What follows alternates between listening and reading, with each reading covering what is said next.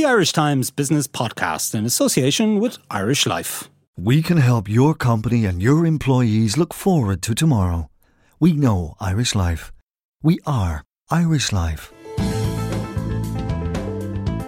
Hello and welcome to the Irish Times Business Podcast. This is Wednesday, November 11th. I'm Ciarán Hancock. And on this week's show, we'll be teasing out if this is likely to be a bumper Christmas for Irish retailers and looking at the latest developments in the IBRC inquiry. And it's with IBRC that we'll start.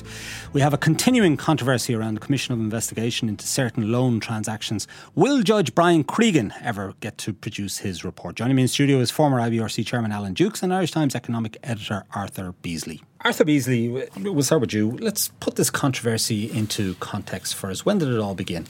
Well, Kieran, it's a it's been a long and winding road, which takes us right back to uh, March of 2012, which was when a company owned by Denis O'Brien called Millington bought the Siteserv company from IBRC for 45.4 million euro. Now, at the time, there was a pretty large debt write down by IBRC at that time. It was in the order of 119 million euro. And the next month, the uh, unsuccessful underbidder, Altrad, said it had been prepared to pay 60 million for Siteserv, which was uh, more than uh, Denis O'Brien was willing to pay.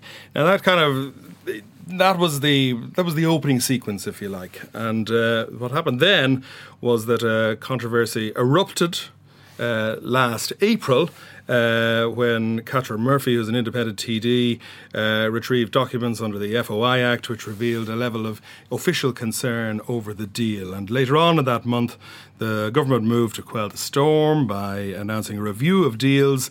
Then there were reports in newspapers about a spike in trading in Siteserv shares before the sale. And ultimately, the government moved in June to establish a commission of inquiry into the affair.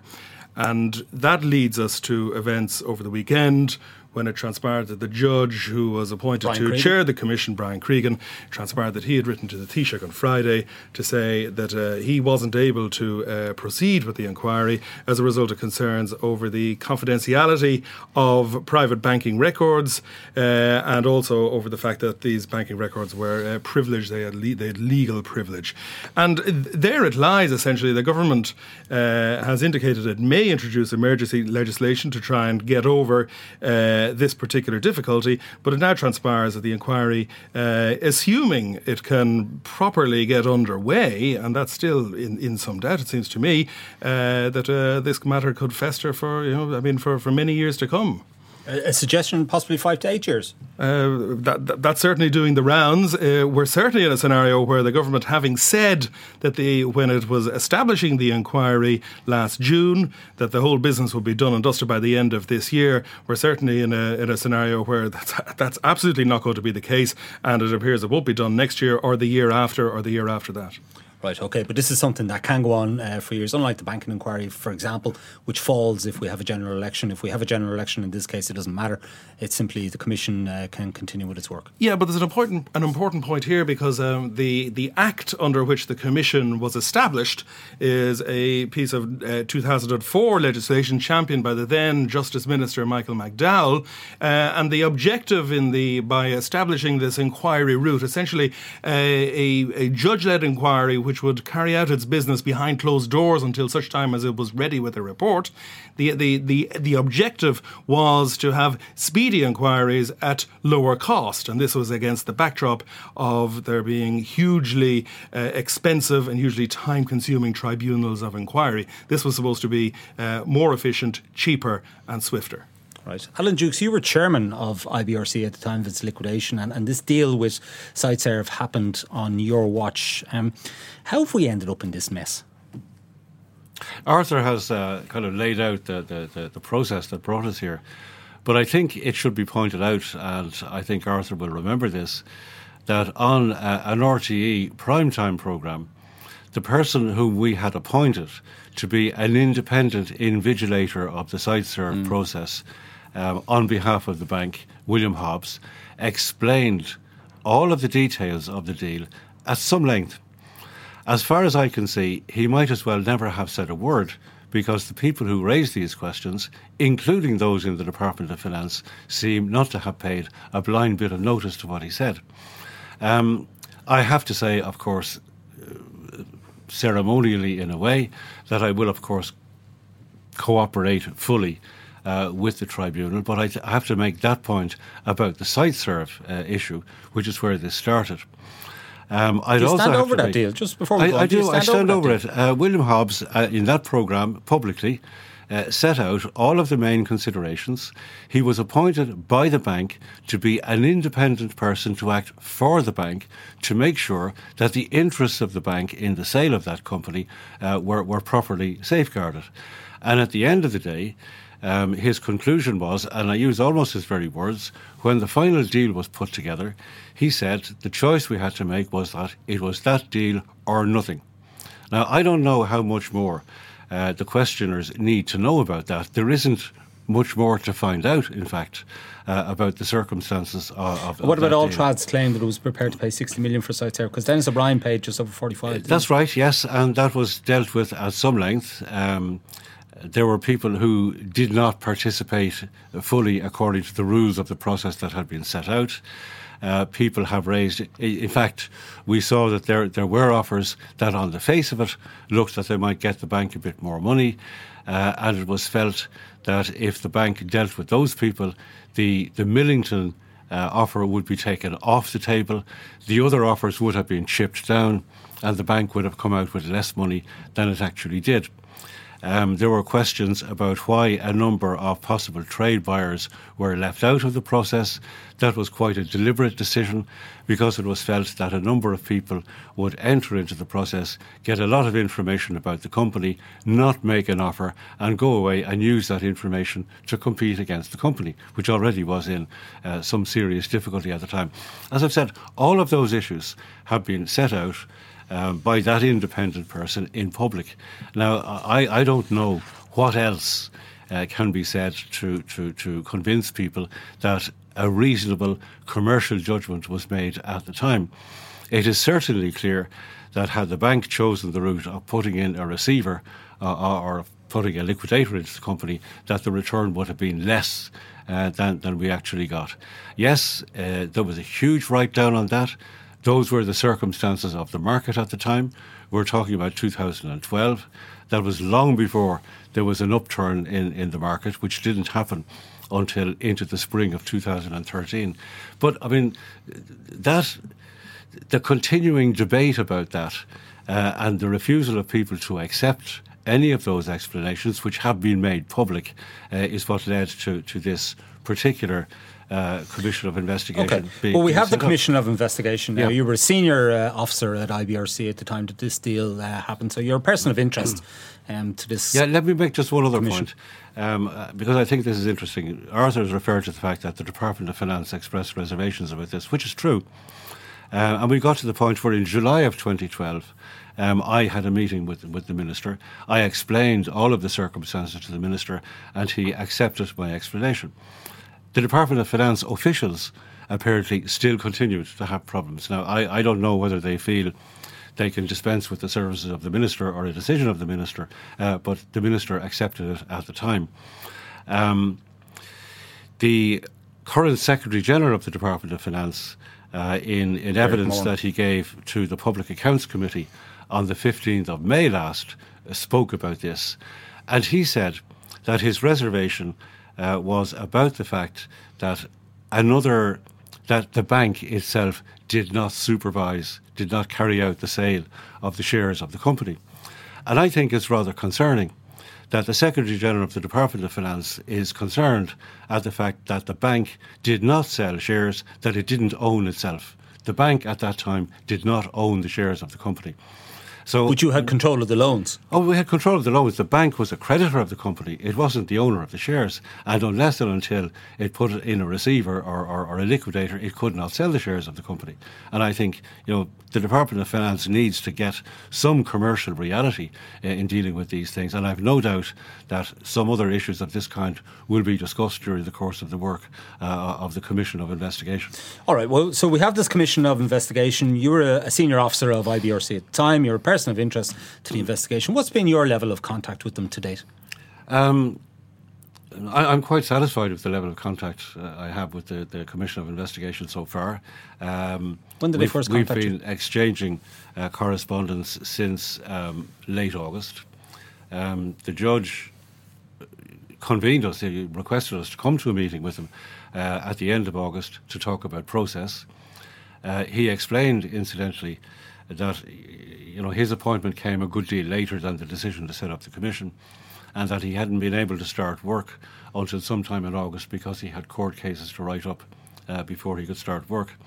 Uh, and he invited us to come and talk to him about process. And sorry, when you say who do you mean exactly? I, I, mean, well, that meeting was attended by myself, uh, Aidan Eames, who was also a director on the board, and one of Aidan's staff from his uh, from his law firm.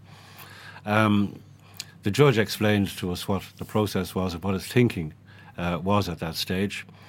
Um, we said to him that our central concern was that we would have full and unrestricted access to the documentation uh, about the uh, transactions that were to be looked at.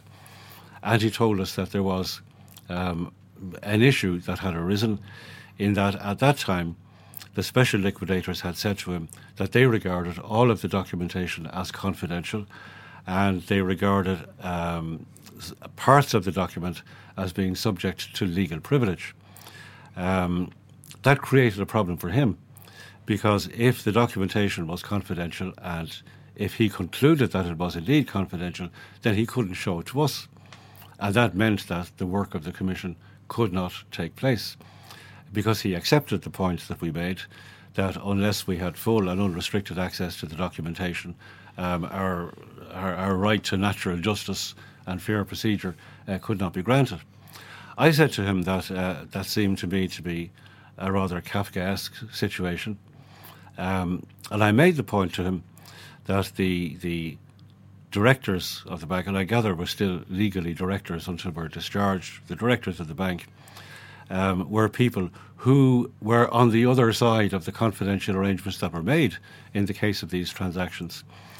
Uh, so that it would be appropriate um, I think, although I didn't use this phrase at the time, it would be appropriate to regard us as being inside, if you like, the confidentiality bubble. Because we were involved in, in, in making the laws. So, in revealing the papers to us, they were not being revealed to any new party who hadn't been party to, to the arrangements. Um, he accepted that that was a legitimate view, uh, but he didn't quite know at the time what he could do about it. It subsequently emerged. Uh, and we had made some submissions to him on that basis in writing. There were other issues about the interpretation of the terms of reference uh, that we raised with him. Um, I raised in particular uh, the fact that the terms of reference refer to Section 3 of the IBRC Act 2013, which was the act that provided for the liquidation. Uh, it seemed to me that that was an entirely inappropriate reference because, of course, the actions that are being looked at happened between 2009 and February 2013. And my understanding is he has taken up that point. Uh, personally, I think that that was a piece of kind of boilerplate drafting uh, by whoever drafted the, the, the, the terms of reference. Um, it's maybe not a major point, but I think it kind of you, indicates, made the point it indicates a certain state of mind. But it subsequently emerged then that the Department of Finance was also claiming that uh, some parts of its documentation uh, were confidential and also that some parts of it were subject to, to legal privilege. So that put them in the same place, if you like, as That's the special liquidators. Uh, and sorry, you've made the point in a statement released earlier this week about this whole matter. You've made the point that you don't even know which loans are being investigated, other than the Siteserv deal, uh, which loans involving IBRC are currently. No, in fact, uh, Judge Cregan made the point was at the end of August that at that point he hadn't yet got the list of the transactions in question from the special liquidators. Um, and he said that in any case, the list was also part of the documentation that they regarded as confidential. So, I mean, as far as I'm concerned, uh, I feel a bit like a, a pupil going into an exam when I don't know what was on the course. Yeah. Arthur, isn't it extraordinary that um, the government which set up this inquiry um, the Department of Finance effectively set up this inquiry, if you like, uh, this commission of investigation. Um, that they subsequently decided after uh, setting up this commission that they couldn't um, share any some some of the documentation because it was uh, it, it, was confidential and subject to legal privilege. Well, the, I mean, the, the, the whole thing really is, is is extraordinary because I mean, when you on the face of it, when you read with the benefit of hindsight, with the benefit of the knowledge that the judge has now you know expressed his concern, relayed his concern to the Taoiseach, uh, when you when you look at the Commission of, of, of Inquiries Act of 2004, on the face of it. Um, it looks as if this was, this situation was going to be entirely clear from the from, from the outset because by the letter of the act, um, eh, the, the judge doesn't have the power to compel the production of any information deemed deemed confidential or privileged. He can make a determination that privilege or confidentiality does not properly acquire to a certain a, a, a, to a certain category of information, but it's not open to the judge by the letter of the act to say yes, I accept confidentiality applies there, but I'm going to override it. And, eh, you know, in an inquiry of this nature, which delves into uh, details which are at the very essence of banking confidentiality. In other words, uh, the whole question of uh, interest rates on certain loans, the whole question of write downs, all of which was set out in the terms of reference for the inquiry. It seems to me that we were always going to be in the realm of data which was regarded as confidential. So the question that has been raised politically is uh, how come this wasn't foreseen? Now, I take it that there is an argument that look at you know that it, it must be open that there's a public interest here and that it must be open to the, the to the judge in this scenario to uh, to reflect those concerns and to proceed. But the judge has decided otherwise. And that's the, the quandary we're, we're, we're all in now. And, and Judge Cregan has made the point that in the courts, it is open to the High Court, for example, uh, to say that yes, there is a right to confidentiality. On the other hand, there is a public interest to be served here, and the High Court can decide where the boundary between the two lies.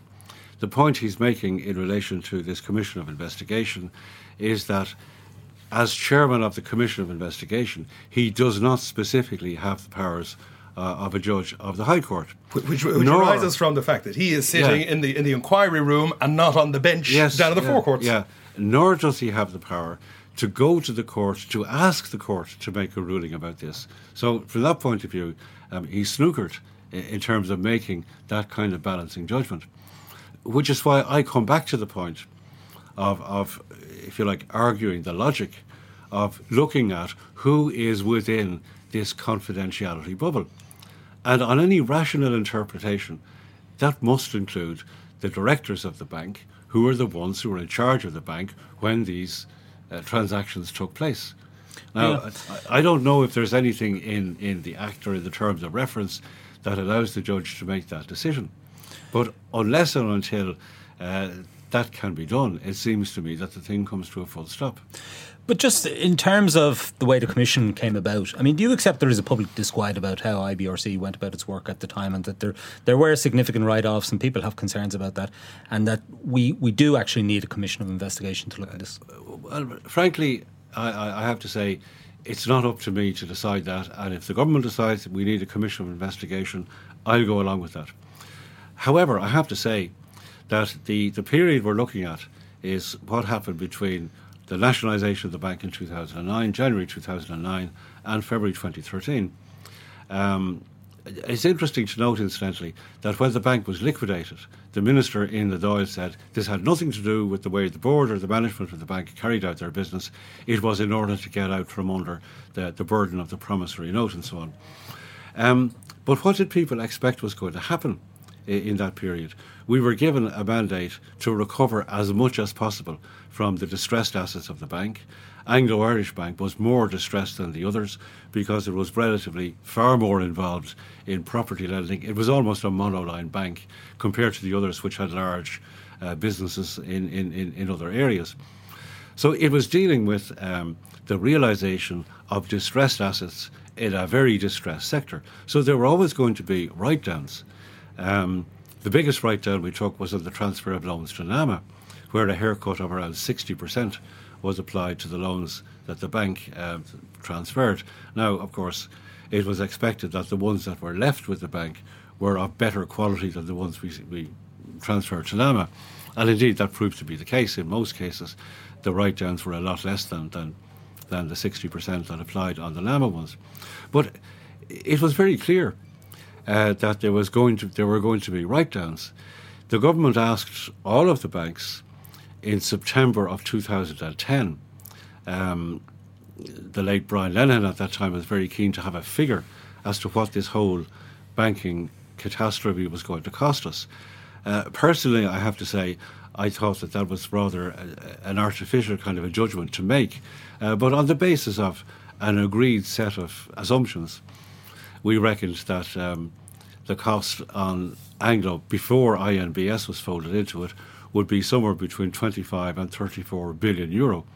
Uh, in fact, I think it will have come out in the lower end of that scale, plus then the bit that's attributable to INBS. Sure. So that everybody in the system, um, and I think the public knew that there were going to be very substantial losses on the loans that the banks were set, setting out to realise. In addition to that, in September of 2010, um, uh, and it was confirmed by January the following year, we were told that government policy was that we had to wind down um, IBRC within 10 years. That is, it had to be wound out by 2020.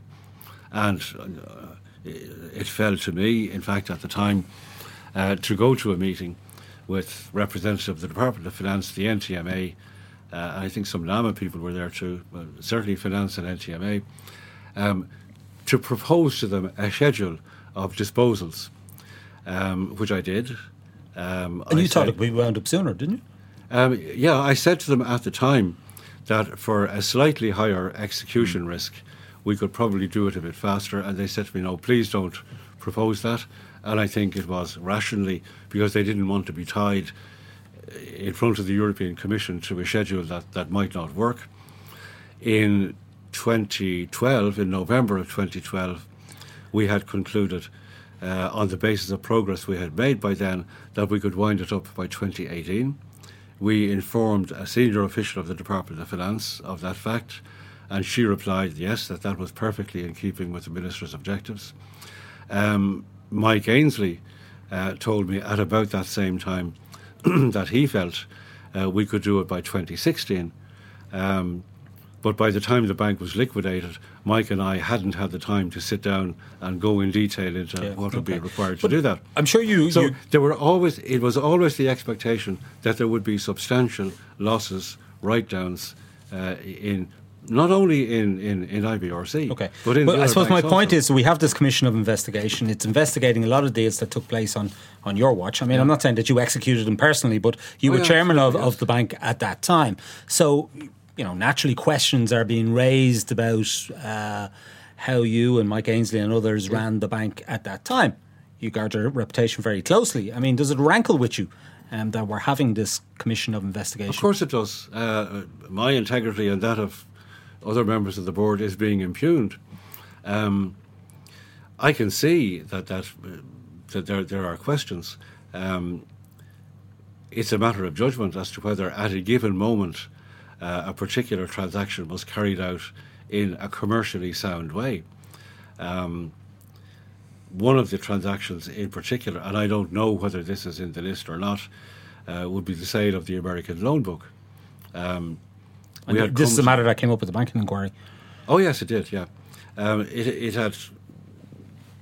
We had realised in um, in the latter part of 2010 that things were moving in the US market and that there might be opportunities to dispose of the book. And it made sense anyway to close down the American operation of the bank. So we began preparing, uh, you know, to, to, to, sell the loans.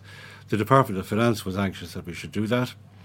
Um, the department said to us that they their preferred procedure was to bundle the loans, groups of the loans, into portfolios uh, and to sell them in that way um, we said, well, we, we thought we could get a better result by selling the loans and the assets separately.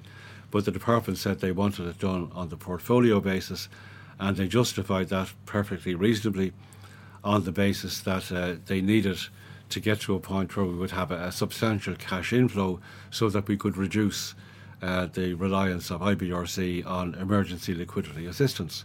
And we had been up as far as 42 billion uh, at various times. And that was a perfectly legitimate objective.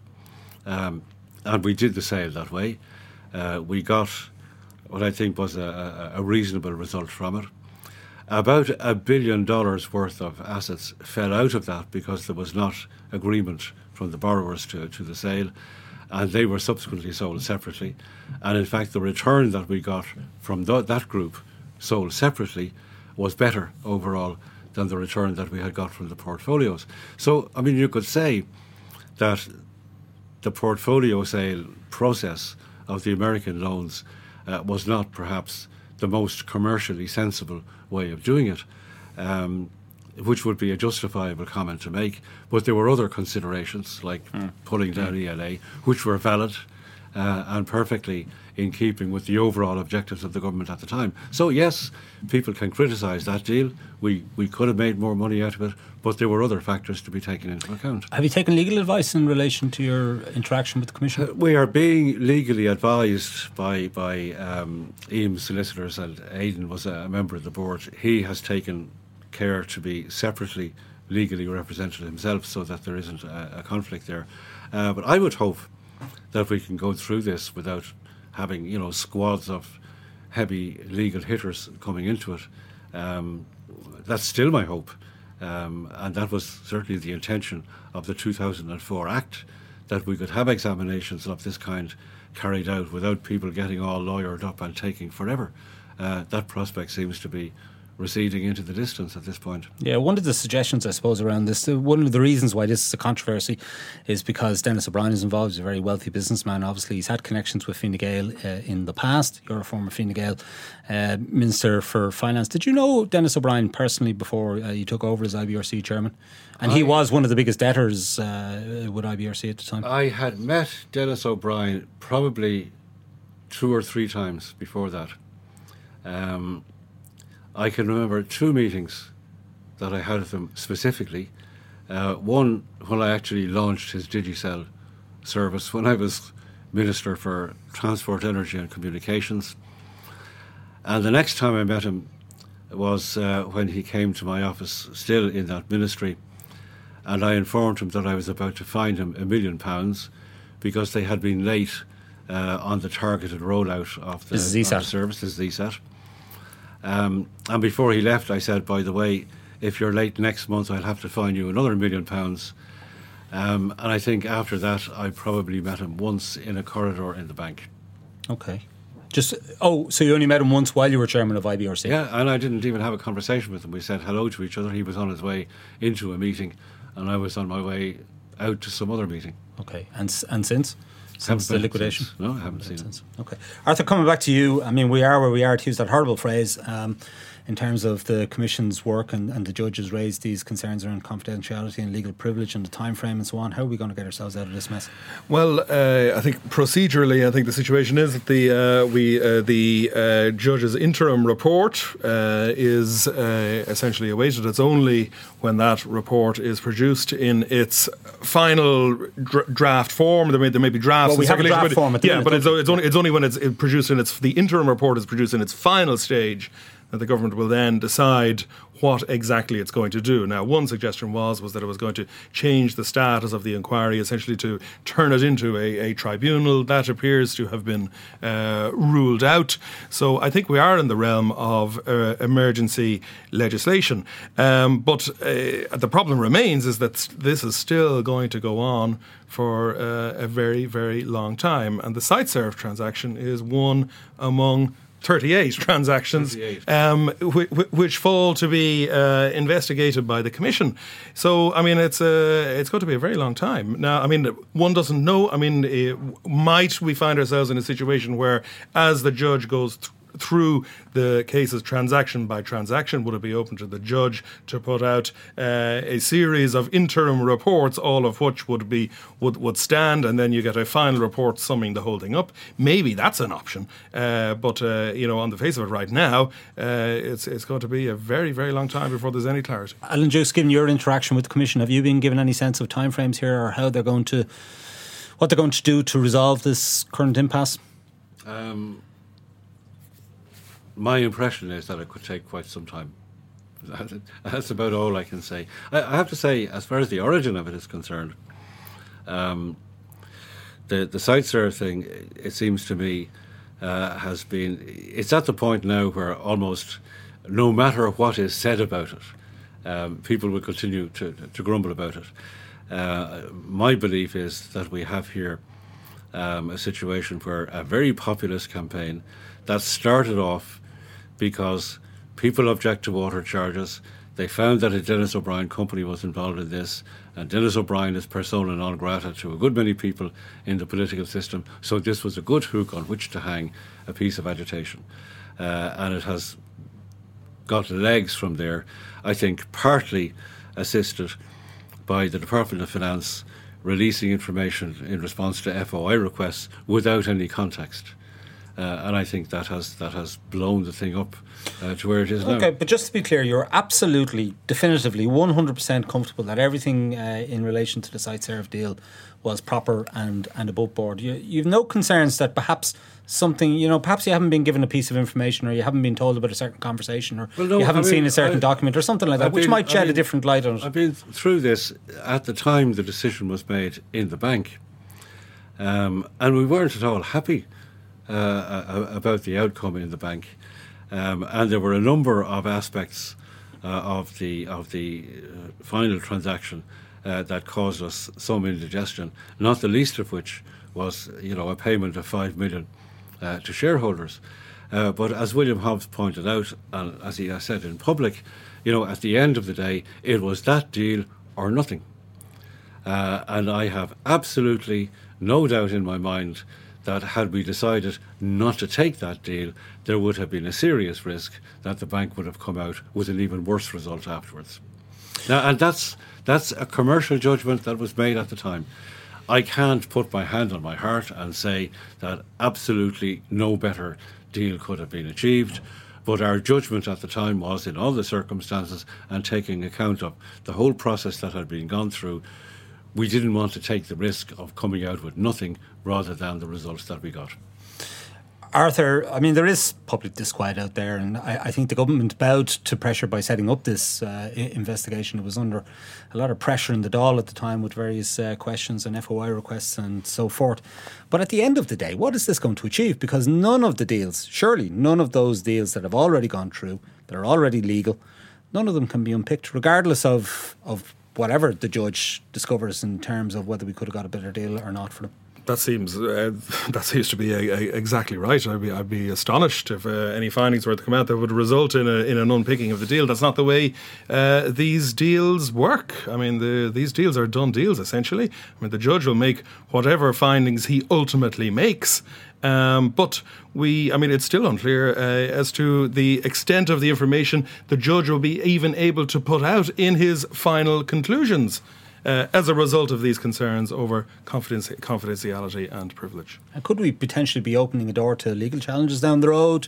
I think I, I, think I think that's a I think that's a, a, that's a key consideration even at this point. That he, you know, it seems to me that even where the even where the judge, I think the judge has even said it that he, where, where he to have said, look at confidentiality may apply here, but I'm overriding that confidentiality. Well, then that uh, the commission would have been exposing itself to legal challenge uh, in the first instance and you were dealing here with uh, business people. You were dealing here with commercial entities who have the resources to mount legal challenge. This legislation was used in the past in respect of child abuse, a whole lot of other things, uh, not necessarily in the in the commercial realm as we have here. So the access to courts in those other cases is not quite the same as it is in the commercial world, where you have uh, uh, corporations and business people who have the resources. Alan Dukes, just come back to you. Do you have any regrets about taking on the role as chairman of IBRC? No, personally, I, I found it fascinating. I think we were able to do something worthwhile. Um, really? Uh, yes, I do. Yeah, I mean, I, I, think had given the fact that the government produced the guarantee for the banks in 2008 and within. That, but it was liquidated from under you by by the government. It was, yeah, yeah. Uh, it was liquidated to get out from under the, the promissory note repayments. Um, I have to say that uh, against the background of you know the situation created by the bank guarantee, I think uh, the Department of Finance and the NTMA handled the macro thing very well.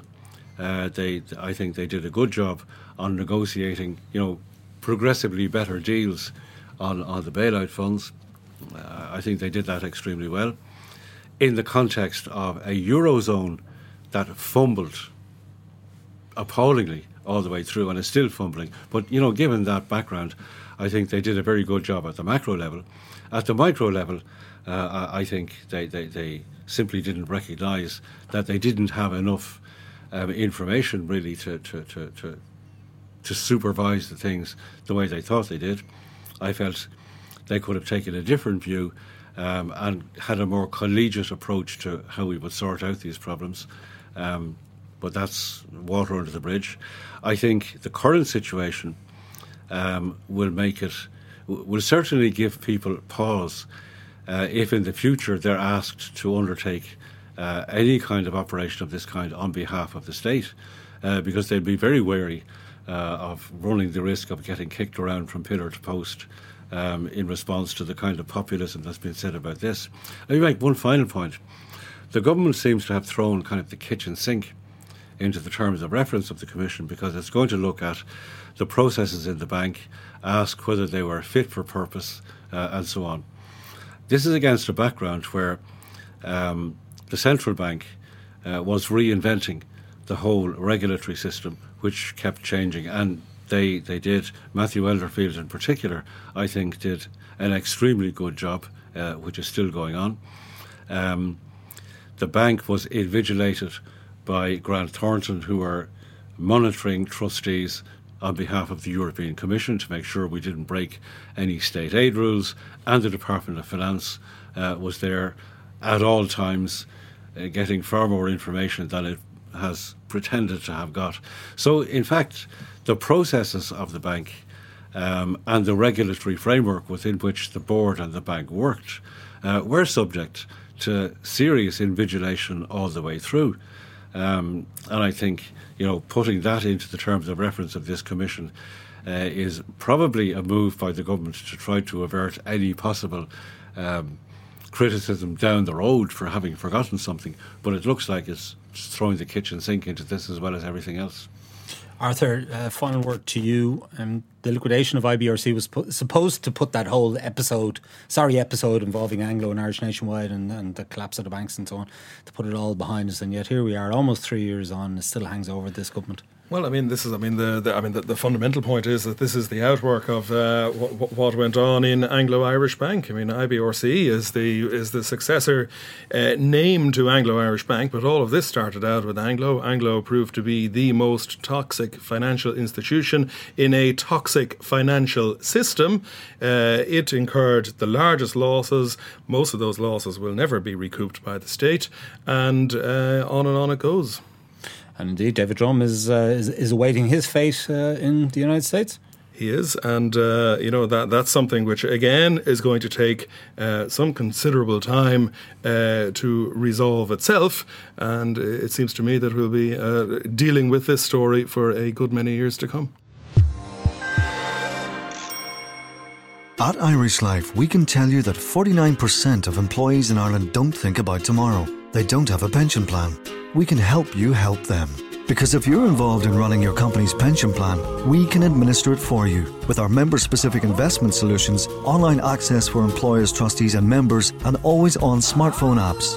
Just call one of our corporate team on 01704 1845. Visit irishlifecorporatebusiness.ie or contact your pension consultant to find out how we can help your company think of tomorrow. We know Irish Life. We are Irish Life. Irish Life Assurance plc is regulated by the Central Bank of Ireland. All information sourced for Irish Life September 2014.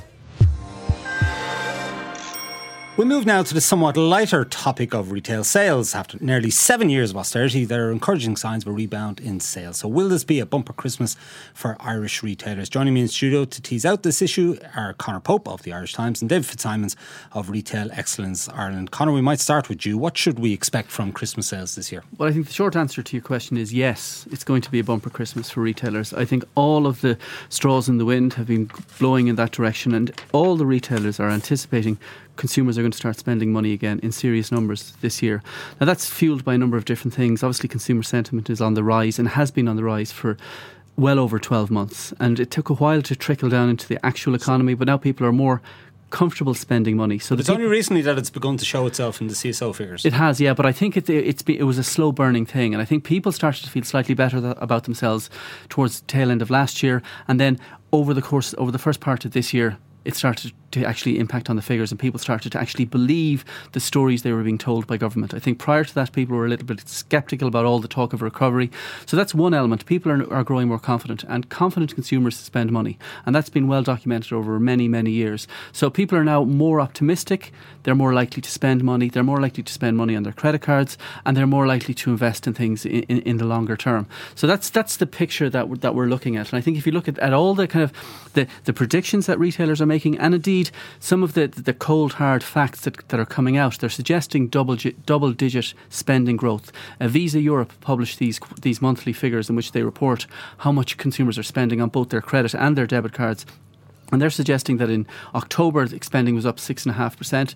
It was up in September, and it's going to be up in November. So, you know, from a retail perspective and probably from a consumer perspective and from the economy at, uh, uh, at, at, on a whole, things are looking good. And I've seen a, figure of 4 billion mentioned countrywide for Christmas sales this year, which I think would be up about, what, 3, 3.5% thereabouts? That's correct. And I mean, and Irish consumers are set to spend more than 600 euros in December than they would spend in any other month of the year. So it, we haven't returned to the kind of halcyon days of, of 2005, 2006, when consumers frankly lost the run of themselves and they were just spending like there was no tomorrow, and it turned out there was no tomorrow for many people. Mm. But the other thing that's driving it, it's not because the thing that's puzzled me a lot is for an awful lot of consumers, they haven't seen any real gains in their personal income or their disposable income over recent times because you know we, there is tax cuts coming down the tracks, but they won't take effect until next year.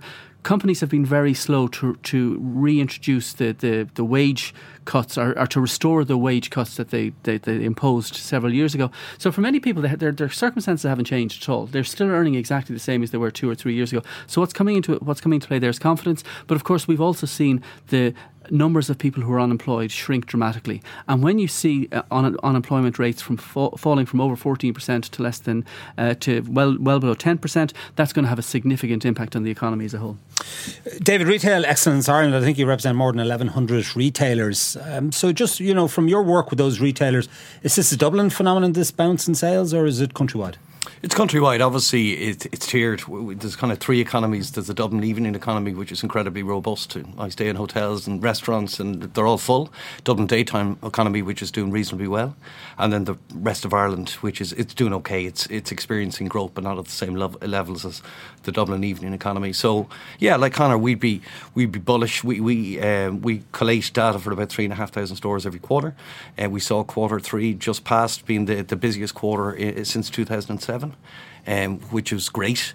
Um, we are seeing enhanced growth amongst on trend brands rather than others. So if you look at the Tigers or the Skechers or Pandoras or Nando's or whatnot, the H and M's, the Zara's, they're all um, on trend. They're very focused on customers' needs. Their customers really engage with those brands. So those kind of guys are seeing exponential growth, whereas maybe the more traditional department store down the country mightn't be enjoying the same levels of demand. Uh, and Conor, which sectors are, are, coming back? I mean, furniture got hammered uh, once the recession came in, and carpets and so on. Yeah, actually, household spending is increasing, so people are, are, are putting are putting more money into their homes again, and that that's seen a big bounce according to the figures from Visa yesterday. At any rate, you're also seeing a bounce in clothes. You're seeing you're, and, you're, and you're seeing a big bounce as as David says, in, in the kind of hospitality sector. So they would be the three areas where, where spending seems to have recovered most. But across the whole spectrum, people are spending more money. Um, and so, I mean, you know, it, it is one of those things that, you know, every single report that we've been reading in recent weeks, recent months, have been, you know, the, the, line since 2007 has, has, has, has been in there somewhere. Because what we are now seeing is we are seeing people spending money at levels not seen since just before the bubble burst.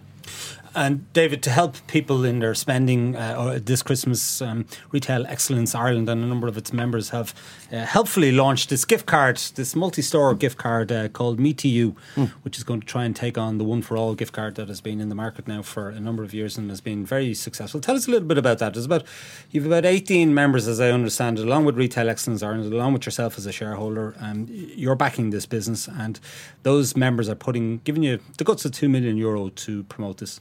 That's correct, yeah. So this idea came from our member council, which is 80 CEOs of different retailers. Um, we, we went to them and asked them what the issue of the day was 18 months ago. and I suppose there was um, monumental, I suppose, disappointment with, with commissions that remain in the marketplace with other open loop gift cards. Um, so we, we set off and, and established a gift card company. Um, so initially we raised close to a million euros in marketing contributions some, from some of the brands. For that they get profiled, but they also get a better rate, they get a better commission. Um, and then as we did that and consulted with members, a number of members asked could they invest in the company. So we, we got Grant Thornton to issue a, an investment prospectus to all members, and yeah, 18 um, individuals um, would have contributed close to a million euro in the company. So we're, we're excited. We're, we're actively selling the card today through Topaz outlets around the country. We have a corporate sales team up in Baggot Street selling to corporates. We're delighted with the BIK increase, which is another big positive coming into Christmas this year. We see a lot of wealthy companies wanting to distribute a BIK benefit to staff up to the new 500 euro maximum, which is great.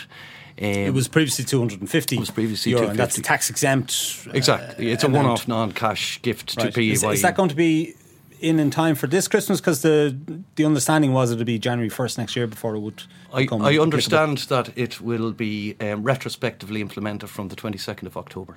Right. Yeah, Okay. so which is a positive development. I think, look, wh- why introduce a measure and, and miss the opportunity? You know, it is um, c- close to um, cost neutral to the state. Obviously, the enhanced spend that's on that's given to the employee, the government, the state recoups the VAT. So it, it just makes sense for everyone.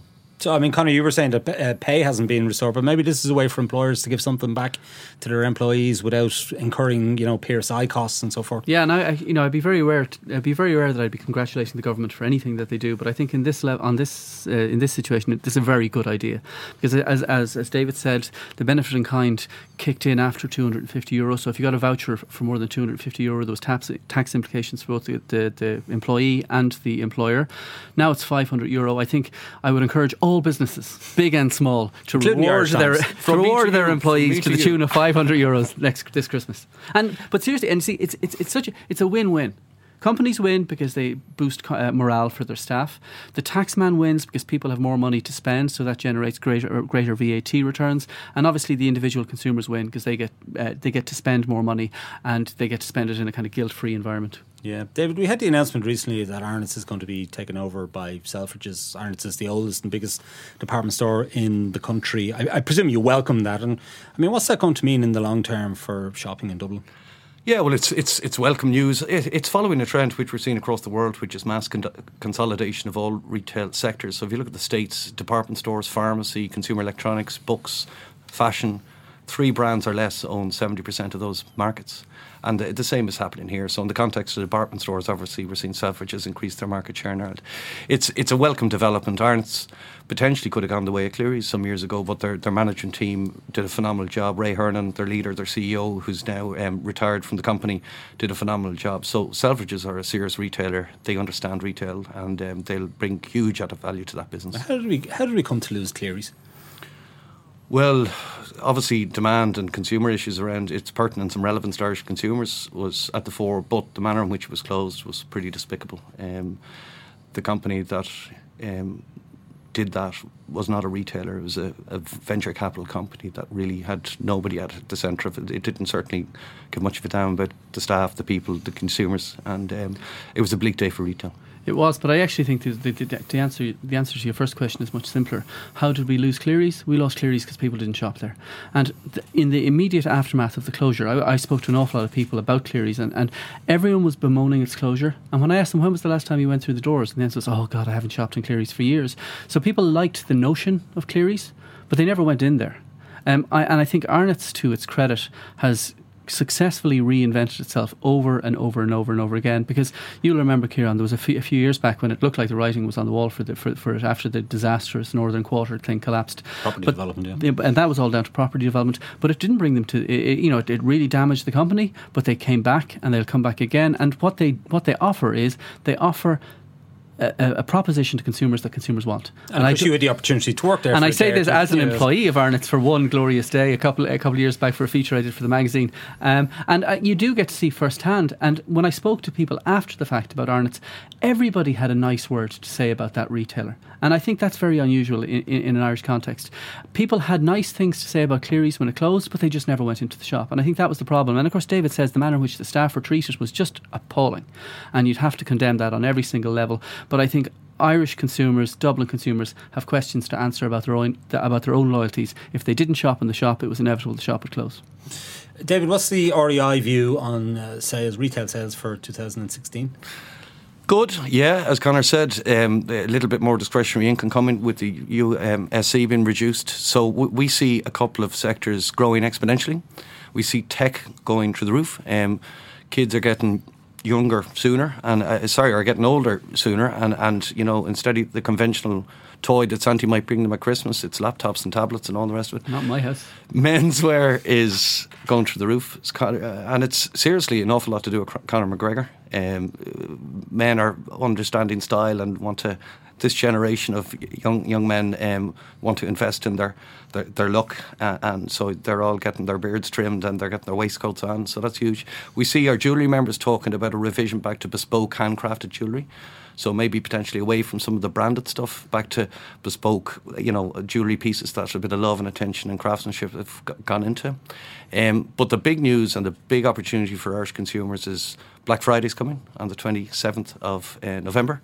We're going to see massive sales across the country. We've been preparing our smaller members to just explain to listeners what Black Friday yeah, is. Well, US, it's, it's a US, US Thanksgiving uh, um, retail event, consumer event, where it's it's basically it's the January sales in November, mm. um, so it's it's a weekend of deep discount. Um, the retailers hate it. Um, obviously, don't don't to be selling product at a discount before Christmas, but it's here and it's here to stay.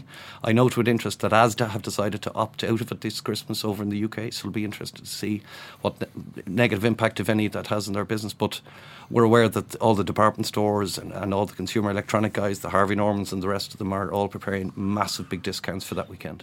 Conor, you have a reputation for value um, through your uh, price watch, watch pages in, in, the newspaper. Uh, will you be waiting for the January sales as opposed to splashing out pre Christmas? Um, yeah, I will. Um, the, uh, the whole notion of Black Friday wearies me. Uh, I have to say, if you'd said three or four years ago that Irish people would be hopping on board that particular bandwagon, I would have said you're absolutely crazy. But now it appears that it is reality. And to be perfectly honest, there's huge savings. I hate to say it, but there's huge savings that will be made over that particular weekend. As you know, it's it, it historically it, it, it comes from the United States, and it was the Friday after Thanksgiving when Americans confined to their homes for 24 long hours couldn't resist the urge to splurge on on the day after Thanksgiving. And now we've bought into that as well. Uh, part of me is saddened by that notion, but I guess it's just a, a, the reality, and there's hardly anything that we do. And we'll talk about Black Friday for ages, and then after that, it'll all be about Black Monday. I think Black Monday so, is Cyber Monday. Yeah. Cyber Monday, sorry, mm. that, and that's the first Monday in December. The following Monday. Oh, it's the following Monday. Yeah, Brilliant. Well, it's sure. just a mad weekend, the Friday to the Monday. But the most important date in the calendar in the run up to Christmas is the 25th of December when Santa Claus comes. No, no, no. It's the 5th of December, which is Small Business Saturday. So we launched it last year with the Taoiseach, and it's a day to try and just get people to, to spend local and spend with more smaller independent stores. Um, the stats would tell you that every euro spent in a local um, retail environment is worth about four in terms of secondary, tertiary benefits. So, um, look, there's lots of big brands out there, and many of them are members of ours. But for that one day, we'd we'd really hope that you support small and local businesses. Okay, we'll leave it there. That's it for this week from the Irish Times Business Podcast. My thanks to Alan Dukes, Arthur Beesley, David Fitzsimons, and Conor Pope. Sinead O'Shea produced the show with JJ Vernon as the sound engineer. Don't forget you can get the latest business news straight into your inbox by signing up to our Business Today email at irishtimes.com. I'm Ciarán Hancock. Until next time, take care.